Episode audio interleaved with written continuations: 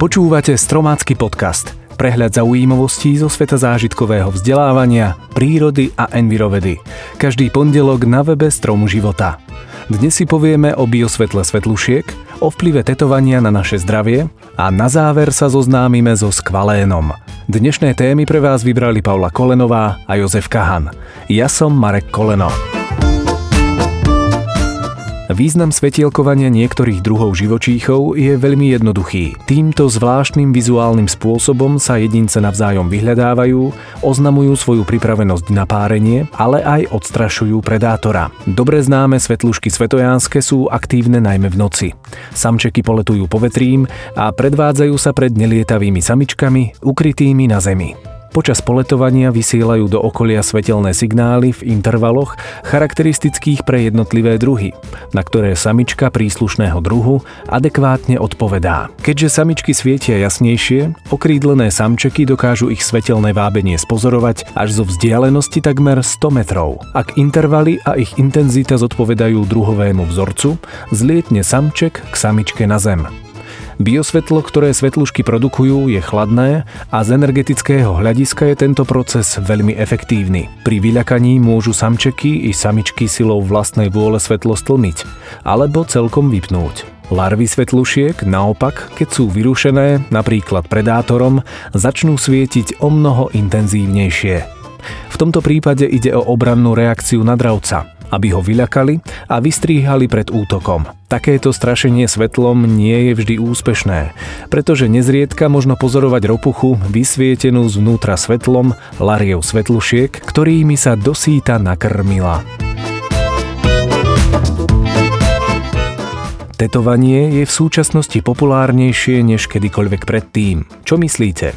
Je zdravotne nezávadné? Väčšina tetovacích atramentov sa do Európskej únie priváža zo Spojených štátov amerických, i keď atramenty na stály make-up sa vyrábajú aj v Európe.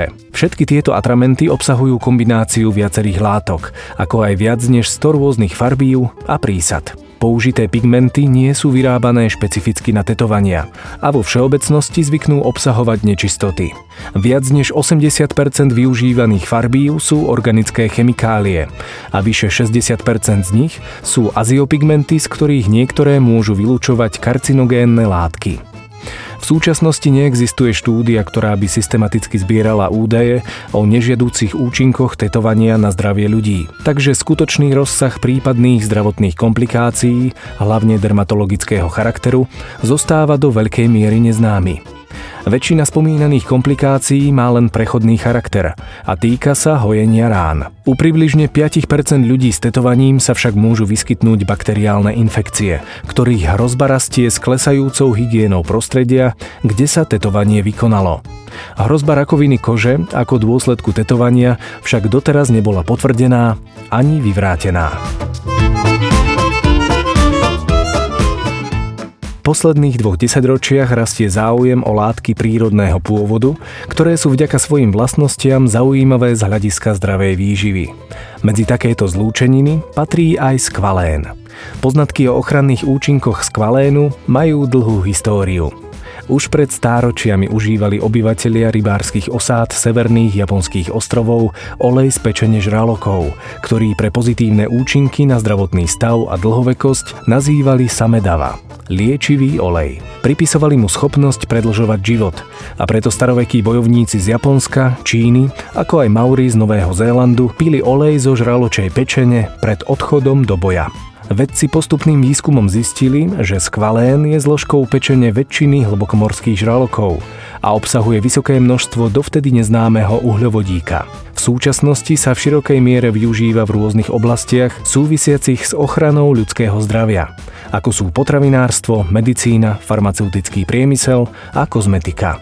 Skvalenca na komerčné účely v súčasnosti získava hlavne z pečene žralokov. Sprísňovanie podmienok rybolovu, zamerané na ochranu žralokov, ako aj zvyšujúca sa environmentálna kontaminácia morských živočíchov, však komplikujú využívanie tohto tradičného zdroja. Intenzívne sa preto hľadajú iné vhodné prirodzené zdroje tejto cennej látky.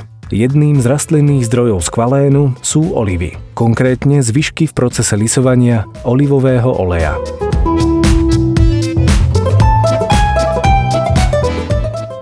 Marekové haluzoviny. Ja do toho nejdem, ja tam netlač. Počkaj, počkaj, počkaj, ticho, ticho, ticho, ticho, ticho, kľud, kľud. Jakže nejdeš? Netlač ma do toho, ja som tu nechcel ísť. To bol všetko tvoj nápad. Ja tam nejdem, nechaj ma, nechaj ma. Počkaj, počkaj, počkaj, tichučko, tichučko, tichučko, kľud, kľud, kľud, kľud, jak môj nápad. E, kto hovoril, že treba ho zachrániť? Kto to hovoril, ja či ty, ja či ty? Ja, ja, ja som to hovoril, ja som to hovoril. Nie, nie, nie, nie, ty si to nehovoril. Ty si vždycky ten najlepší, ty si najlepší, ty si nikomu nič Ticho, ticho, to, to, to hovoríš. Tichuško. Dobre, to je tu ticho. Kto tu ticho? A kto hovorí? Kto hovorí? Kto hovorí? Hej? Hej? Kto to hovorí? Ty tu stále hovoríš. Ty sa tu rozkrikuješ. Ja sa nerozkrikujem. Nerozkrikujem sa. Ty sa rozkrikuješ. Prečo by som sa mal rozkrikovať? Ty si tu, ty si tu ten hlavný, ktorý tu kričí. Ja sa, ja sa rozkrikujem, akože ja tu teraz kričím. Ale ty tu kričíš. Pozri sa, ako kričíš. Ty kričíš. Ty kričíš. Ja kričím. Ty kričíš. Ja nekričím. Ty kričíš.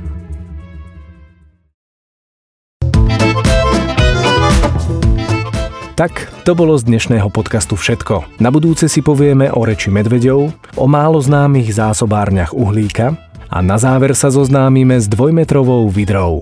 Počujeme sa opäť pondelok na webe Stromu života a v aplikáciách Podbean, iTunes, Spotify a Google Play.